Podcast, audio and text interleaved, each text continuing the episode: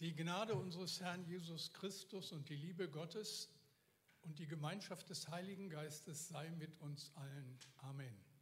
Ich bete noch einmal. Lieber Herr, und danke für kostbare Zeit, für diesen Gottesdienst und danke für dein Wort. Ich bitte dich erneut, öffne meinen Mund, dass er deinen Ruhm verkündigt. Danke dafür. Amen.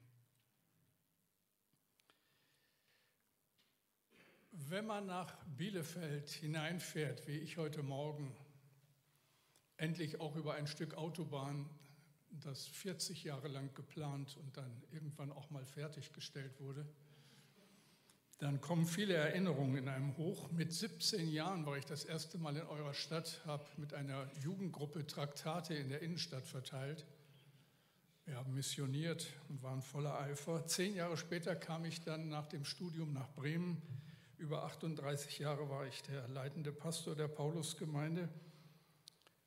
Und heute Morgen habe ich von Ingo Bröckel noch ein Foto bekommen von dieser besagten Taufe aus den 80er Jahren, wo die junge Garde am Taufbecken steht, unter anderem eben auch Norbert, auch Volker, der dabei war, aber eben auch Dirk und Ingo und wie sie alle heißen, Thomas auch.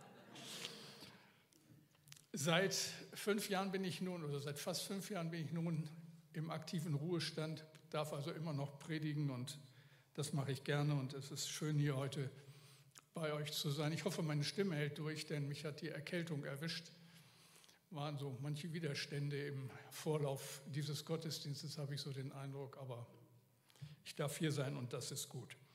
Wenn ich so zurückschaue, dann waren es sehr bewegende und herausfordernde Jahre natürlich, aber es waren immer auch Jahre der Güte und Gnade Gottes.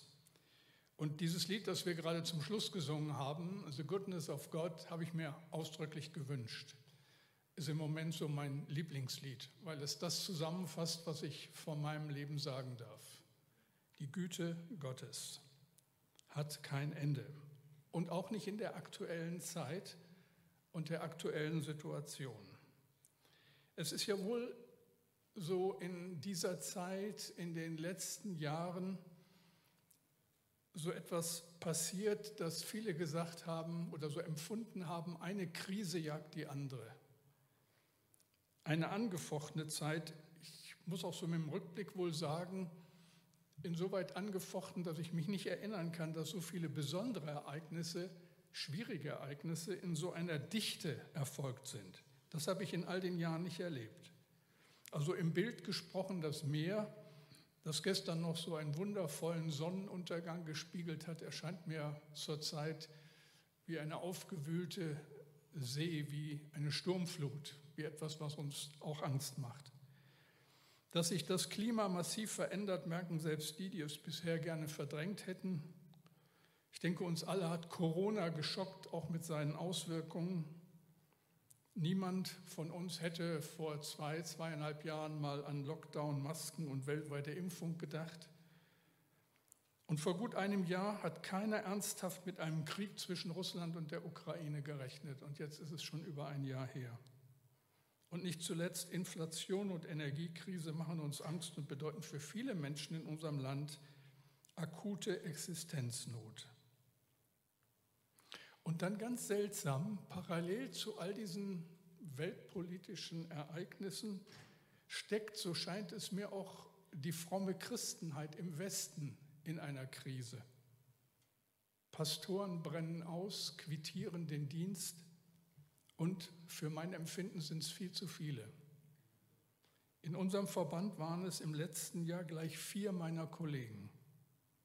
Das ist definitiv zu viel für eine kleine Freikirche. Der Gottesdienstbesuch hatte, hat unter und nach Corona in den meisten Gemeinden erheblich gelitten. Die Pandemie hat die Menschen nicht in die Kirche, sondern aus der Kirche rausgetrieben. Seltsam. Die allgemeine Energiekrise wird zu einer geistlichen Energiekrise. Und ich frage mich, was ist bloß los? Es gab Zeiten, da hat die Not die Menschen in die Kirche getrieben. Was macht das Ganze mit uns und unseren Gemeinden? Und mal ganz abgesehen vom großen Weltgeschehen birgt ja unsere ganz persönliche Welt schon genügend Herausforderungen. Das zeigt dieser Gottesdienst und das, was ihr gerade erlebt in eurer Gemeinde, ja auch in besonderer Weise, in nicht gewünschter Weise. Ich habe mich so in der Vorbereitung dieser Predigt gefragt, was würdet ihr antworten, wenn ich so ganz persönlich frage, wie geht es dir? Wenn ich all die Geschichten hören könnte, hören müsste. Die Antworten wären sicherlich unterschiedlich. Vieles Gute, denn zu unserem Leben gehören gute Tage, Gott sei Dank, aber auch so manch schlechter Tag, Tage, die du knicken kannst. Uns ist es ähnlich ergangen wie euch. Vor zwei Wochen ging es meinem Freund Rainer schon lange, lange nicht gut. Aber die Ärzte haben nicht so richtig entdecken können, was mit ihm los ist. Vor ein paar Wochen war er das letzte Mal im Gottesdienst. Kommende Woche nehmen wir Abschied von ihm. 67 Jahre ist er alt geworden. Die Ärzte konnten nichts mehr für ihn tun. Einmal im Monat predige ich in einer Gemeinde in Norddeutschland. Unmittelbar vor dem Lockdown hatten sie eine bedrohliche Gemeindesituation. Der leitende Pastor hatte gekündigt. Viele Mitglieder haben die Gemeinde verlassen. Es ging stufenweise bergab. Und erst so langsam fängt sich die Gemeinde wieder und die letzten Gottesdienste waren wieder gut besucht und wir schöpfen Hoffnung. Also frage ich nochmal, wie geht es dir? Wie geht es der Philippus-Gemeinde in Bielefeld? I will sing of the goodness of God. Echt jetzt? Wie gerne hätte ich euch so in dieser Situation den ultimativen Rat, die ultimative Verheißung, eine leuchtende Verheißung Gottes über deinem, über eurem Leben mitgegeben. Wäre ich der Apostel Jakobus, und der bin ich nicht, würde ich euch einen ungewöhnlichen Brief schreiben. Und darin würde unter anderem das stehen, das lese ich euch jetzt vor. Jakobus 1, 2 bis 4. Liebe Schwestern und Brüder, Ihr braucht nicht zu verzweifeln, wenn euer Glaube immer wieder hart auf die Probe gestellt wird. Im Gegenteil, freut euch darüber. Denn durch solche Bewährungsproben wird euer Glaube fest und unerschütterlich. Bis zuletzt sollt ihr so unerschütterlich fest bleiben, damit ihr in jeder Beziehung zur vollen geistlichen Reife gelangt und niemand euch etwas vorwerfen kann oder etwas an euch zu bemängeln hat. Ich lese das und denke, was für ein Zuspruch, was für ein Rat. Hätte ich mich übrigens nie getraut, euch das zu schreiben. Ich bin ja nicht Jakobus. Ich bin ja selber so auf Zuspruch und Trost angewiesen, weil das Leben über lange Strecken notvoll ist. Und je älter man wird, desto mehr merkt man das. Es gibt doch so vieles, was uns Angst macht. Und von allen Seiten sind wir bedroht. Und manchmal kommt es aus heiterem Himmel. Der bekannte englische Autor C.S. Lewis hat ein Buch geschrieben, das ich so persönlich mit zu dem besten zähle, was je zum Thema Leid geschrieben worden ist. Titel über den Schmerz. Schwierig, aber sehr zu empfehlen.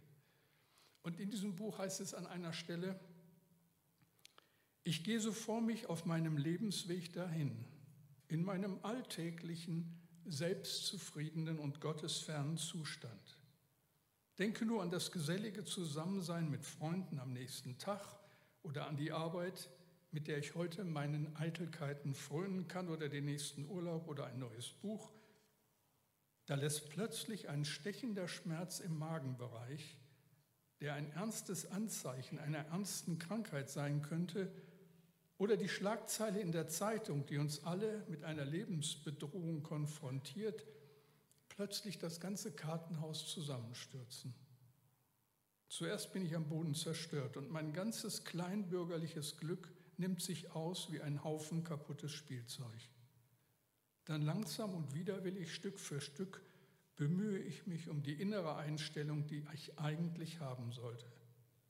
Ich mache mir klar, dass diese Spielsachen nie dazu gedacht waren, mein Herz zu beherrschen, dass mein wahres Gut in einer anderen Welt liegt und dass mein einzig wahrer Schatz Christus ist.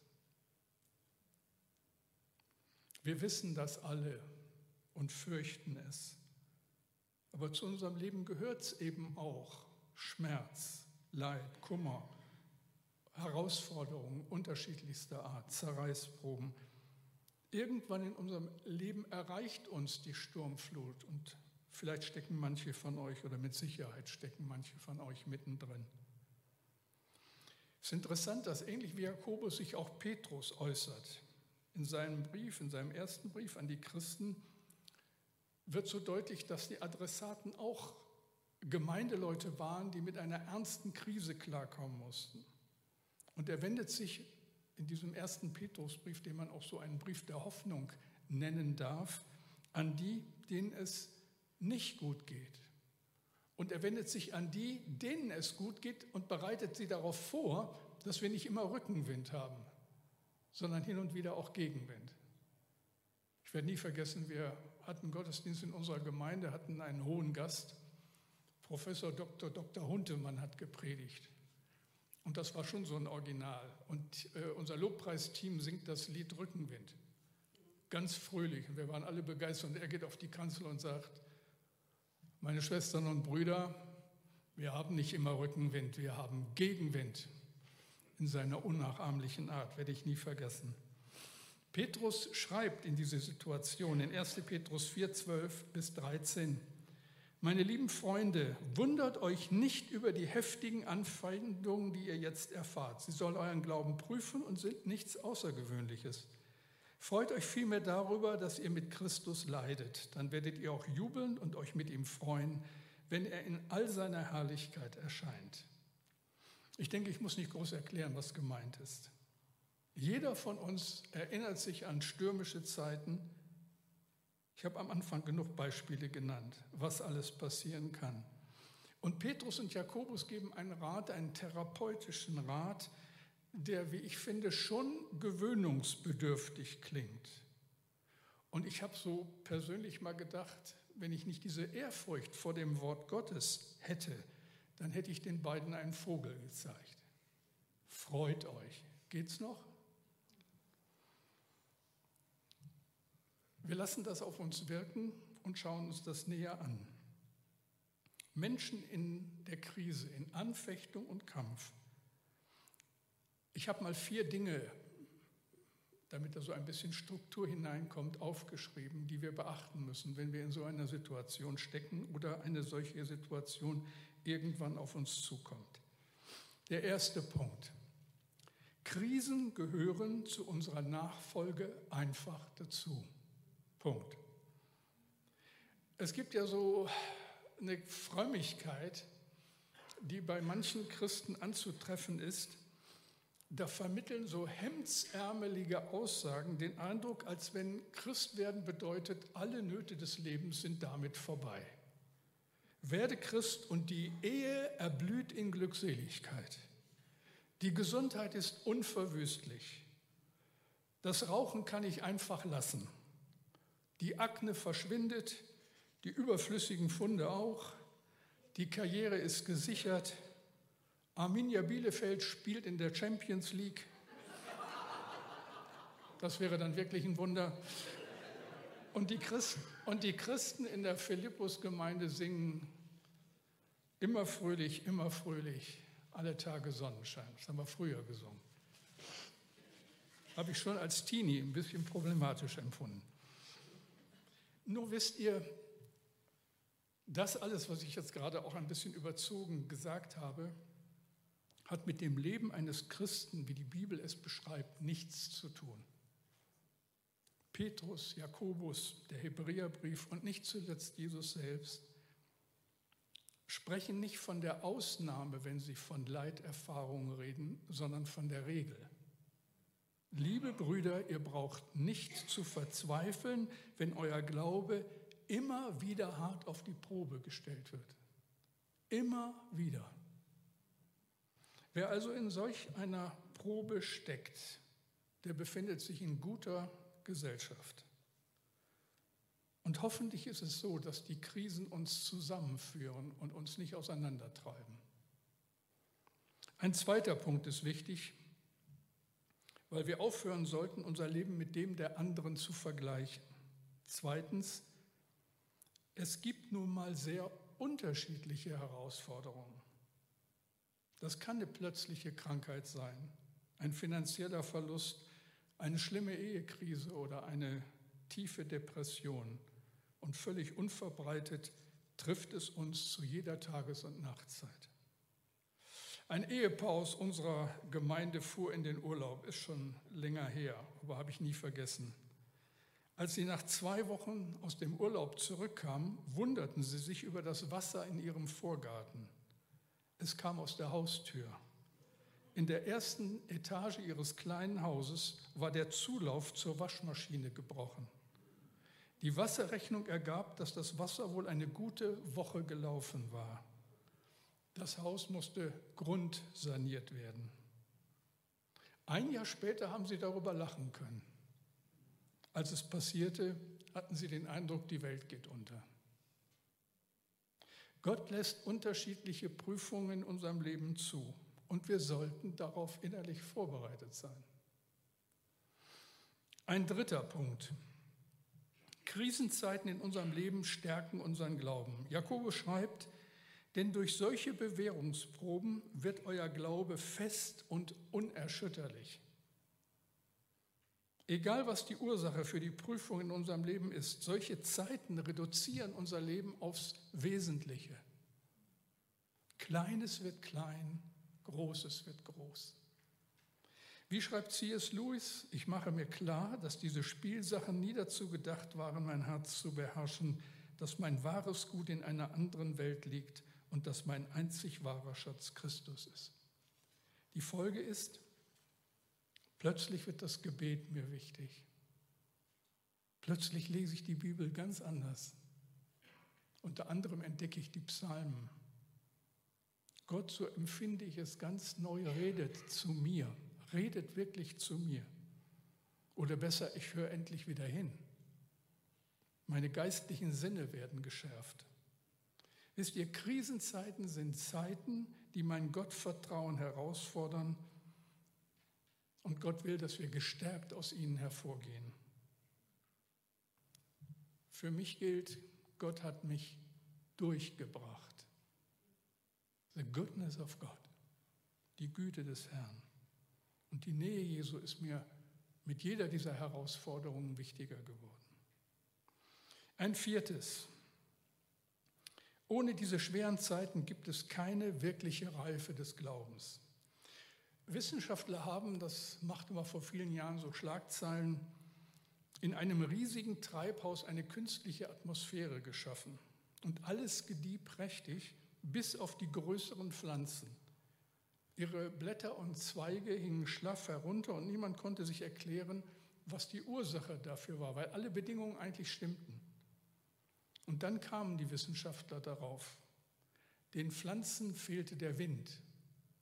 Ohne den Wind konnte sich diese innere Struktur nicht bilden, die für die Stabilität einer solchen Pflanze, einer großen Pflanze nötig ist. Was für die Pflanzen der Wind, das ist für unseren Glauben die Prüfung. Andre Crouch, der berühmte amerikanische Gospelsänger, schreibt in einem seiner Lieder, If I never had a problem, wenn ich nie Probleme gehabt hätte, wüsste ich nicht, dass er sie lösen kann. Ich wüsste nicht, was der Glaube bewirken kann. Manche Proben sind kurz und schnell wieder vergessen, aber andere sind eine wahre Sturmflut. Und davon spricht Petrus in seinem Brief. Und wir können vor ihnen ja nicht weglaufen. Aber wir können auf die seelsorgerlichen Anweisungen der Bibel achten. Was tun wir, wenn uns plötzlich der Boden unter den Füßen weggezogen wird? Geraten wir in Panik? Schmeißen wir alles hin? Zweifeln wir an der Liebe Gottes? Können wir das Lied The Goodness of God überhaupt noch singen? Oder können wir es nur an guten Tagen singen? Wie war das bei Petrus? Wir kennen ja so ein bisschen die meisten von euch seine Biografie. Er war mit Rieseneifer dabei, hat die Sache Jesu für sich an die erste Stelle seiner Lebenserwartung gestellt, hat für Jesus gekämpft. Und dann versagt dieser Mann im entscheidenden Augenblick. Als er Jesus beistehen soll im Garten Gethsemane, da schläft er ein, anstatt zu beten. Ein Musterbeispiel für geistliche Kampfführung. Kommt mir auch irgendwie bekannt vor. Als er von einer einfachen Frau gefragt wird, da leugnet er dreimal unter Eid, dass er diesen Jesus überhaupt gekannt hat. Und dann schaut Jesus diesen Mann an und ihm wird in einem Moment alles bewusst. Und er geht bis ins Mark getroffen hinaus und weint bitterlich. Krise, nichts geht mehr und eigentlich Zeit, alles hinzuschmeißen, aufzugeben, Schluss zu machen. Aber nachdem Petrus den absoluten Nullpunkt seiner Nachfolge durchschritten hat, macht Jesus ihn zu einem seiner wichtigsten Mitarbeiter. Er wird zu Petrus, dem Felsen, einer Säule in der frühen Gemeinde. Und so konnte er seine Briefe schreiben und Hoffnung vermitteln, weil er Glauben gelernt hat in der Sturmflut seines Lebens. Meine lieben Freunde, wundert euch nicht über die heftigen Anfeindungen, die ihr jetzt erfahrt. Sie sollen euren Glauben prüfen und festigen und sie sind nichts Außergewöhnliches. Der Überlieferung nach hat er sein Leben in Rom im Amphitheater im Glauben an seinen Herrn verloren. Wir können von Petrus lernen. Wir können lernen, wie wir reagieren sollen, wenn uns sowas widerfährt. Wir können von Jakobus lernen, wir können aus dem Wort Gottes lernen, wir können von Jesus selbst lernen. Gott sagt uns in seinem Wort, dass Krisen in unserem Leben nichts Ungewöhnliches sind. Sie gehören einfach dazu. Jemand hat mal gesagt, das Leben ist wie eine Schulklasse. In bestimmten Abständen werden angekündigte oder nicht angekündigte Arbeiten geschrieben. Und ich habe eigentlich noch nie einen Schüler gehört, der davon begeistert ist. Als unsere Kinder noch zu Hause waren, haben wir viel Wert so auf das gemeinsame Frühstück gelegt. Wir haben ja fünf von der Sorte und irgendwo gingen sie alle mal zur Schule. Wir haben so beim Frühstück alles immer durchgesprochen und die Kinder haben so gesagt, was sie erwartet, nicht zuletzt in der Schule. Ich kann mich nicht erinnern, dass eins unserer fünf mal vor einer Klassenarbeit gesagt hat, oh, ich freue mich so, wir schreiben heute eine Arbeit denke, die anderen Geschwister hätten gleich den Arzt gerufen. Aber Klassenarbeiten gehören dazu. Ich weiß ja nicht, wie viele Lehrer hier im Publikum sitzen. Und sie begleiten uns als Vorbereitung auf das Leben. Es geht nicht ohne. Gottes Lehrplan für seine Gemeinde ist ähnlich und macht da keine Ausnahme. Und er will, dass wir aus der Krise gewachsen hervorgehen. Dass wir nicht die Türen schließen, sondern sie aufmachen und die neue Chance ergreifen, die er uns gibt. Die Prüfungen, die er uns zumattet, sollen uns zeigen, wo wir geistlich stehen, damit wir auch ans Ziel kommen. In den Zeiten der Krise wird deutlich, ob unser Glaube echt ist und mehr als ein wenig frommes Gefühl. Also es ist nichts Ungewöhnliches und wir sollten hier wach sein und uns vor den falschen Propheten hüten, die uns vormachen wollen, dass Glaube immer bedeutet, dass es uns gut geht, wir haben viel Geld, alle mögen uns und wir sind gesund. Ihr Lieben, das ist eine Irrlehre und steht im krassen Gegensatz zum Wort Gottes. Petrus setzt sogar, um das deutlich zu machen, noch eins drauf. Freut euch vielmehr darüber, dass ihr mit Christus leidet. Dann werdet ihr auch jubeln und euch mit ihm freuen, wenn er in all seiner Herrlichkeit erscheint. Und das ist das, was schier abwegig klingt. Freut euch.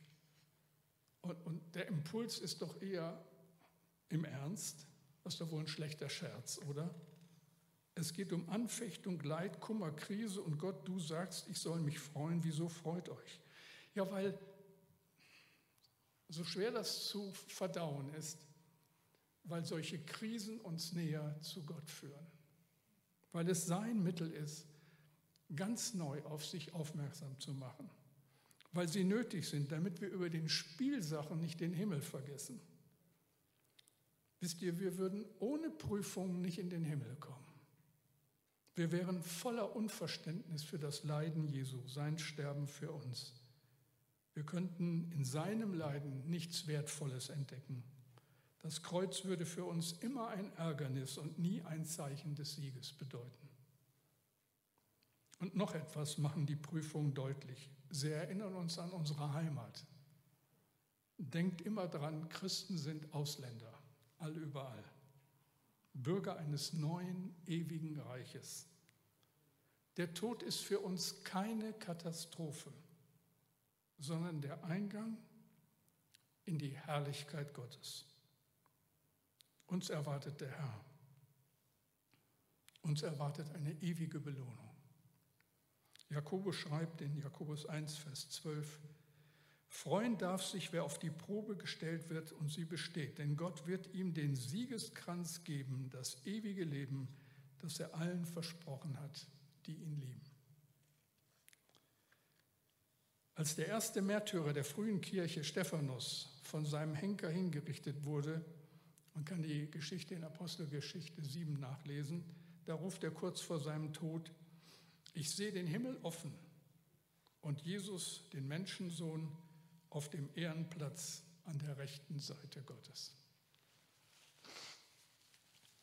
Darum geht es, um nichts weniger. Alles Leid, aller Schmerz kann das nicht schmälern, was uns erwartet. Und ein anderer Apostel Paulus schreibt in Römer 8, Vers 18, denn ich bin überzeugt, dass dieser Zeit Leiden nicht ins Gewicht fallen gegenüber der Herrlichkeit, die an uns geoffenbart werden soll.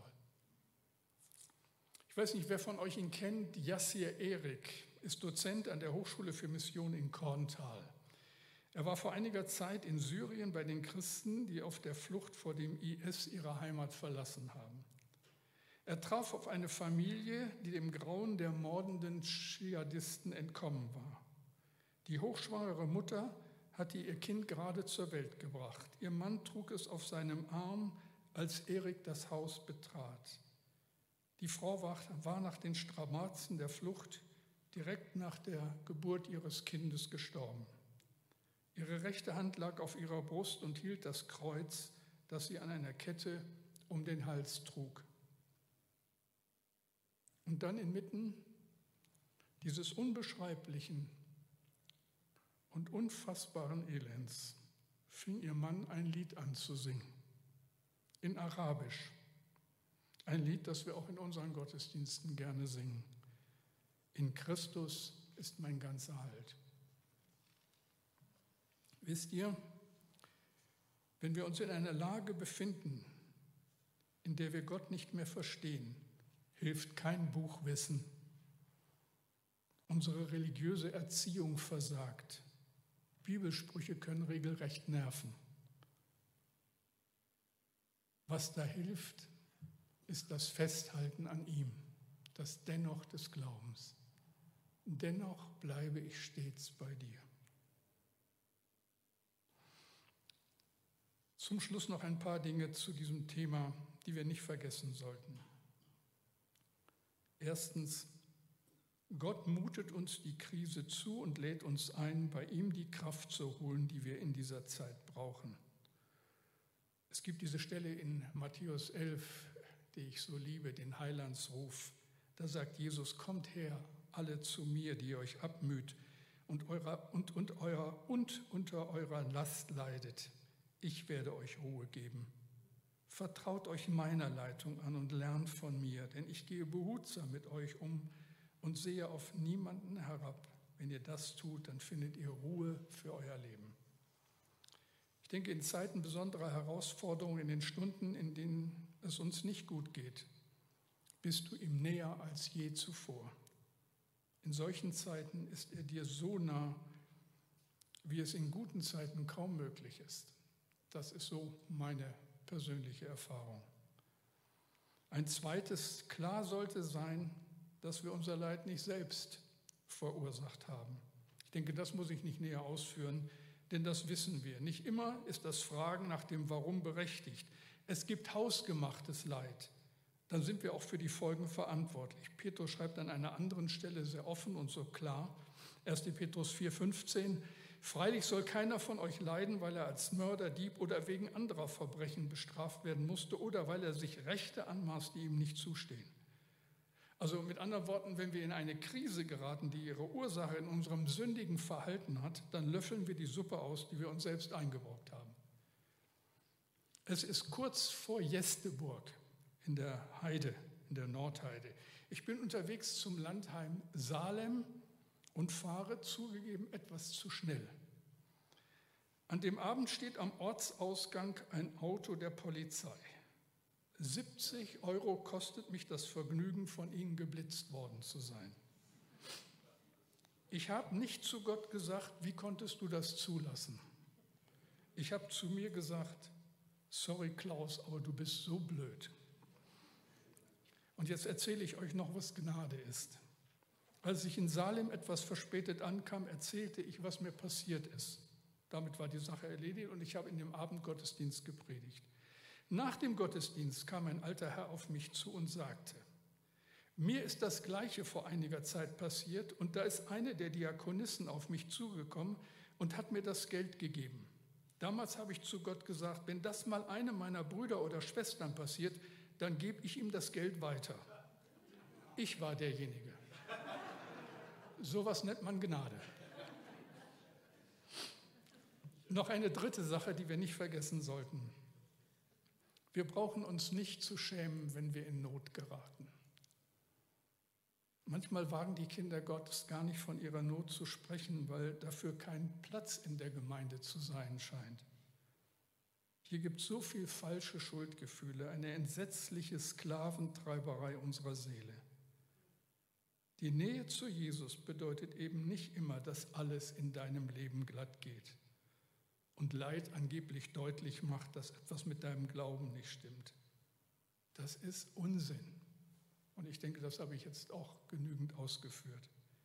Das ist doch der Gipfel, wenn Glaube so triumphalistisch rüberkommt, dass für Schwachheit, Krankheit und finanzielle Not kein Platz mehr ist.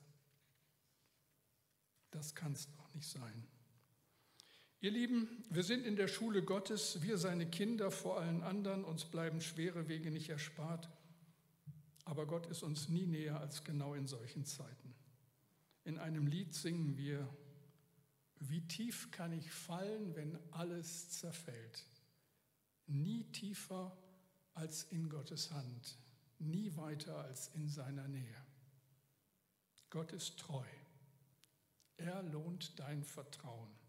Hudson Taylor, der Gründer der China Inland Mission, hat einmal in einer großen persönlichen Krise geschrieben, es ist nicht ausschlaggebend, wie groß der Druck ist.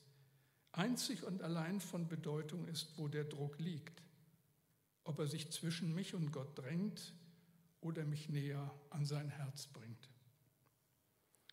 denke, das Wort Gottes macht das liebende Interesse unseres Vaters im Himmel an dieser geistlichen Wahrheit deutlich. Gott hat etwas Gutes mit uns vor und lässt nicht locker. Und deshalb gibt es Hoffnung für dich und für mich.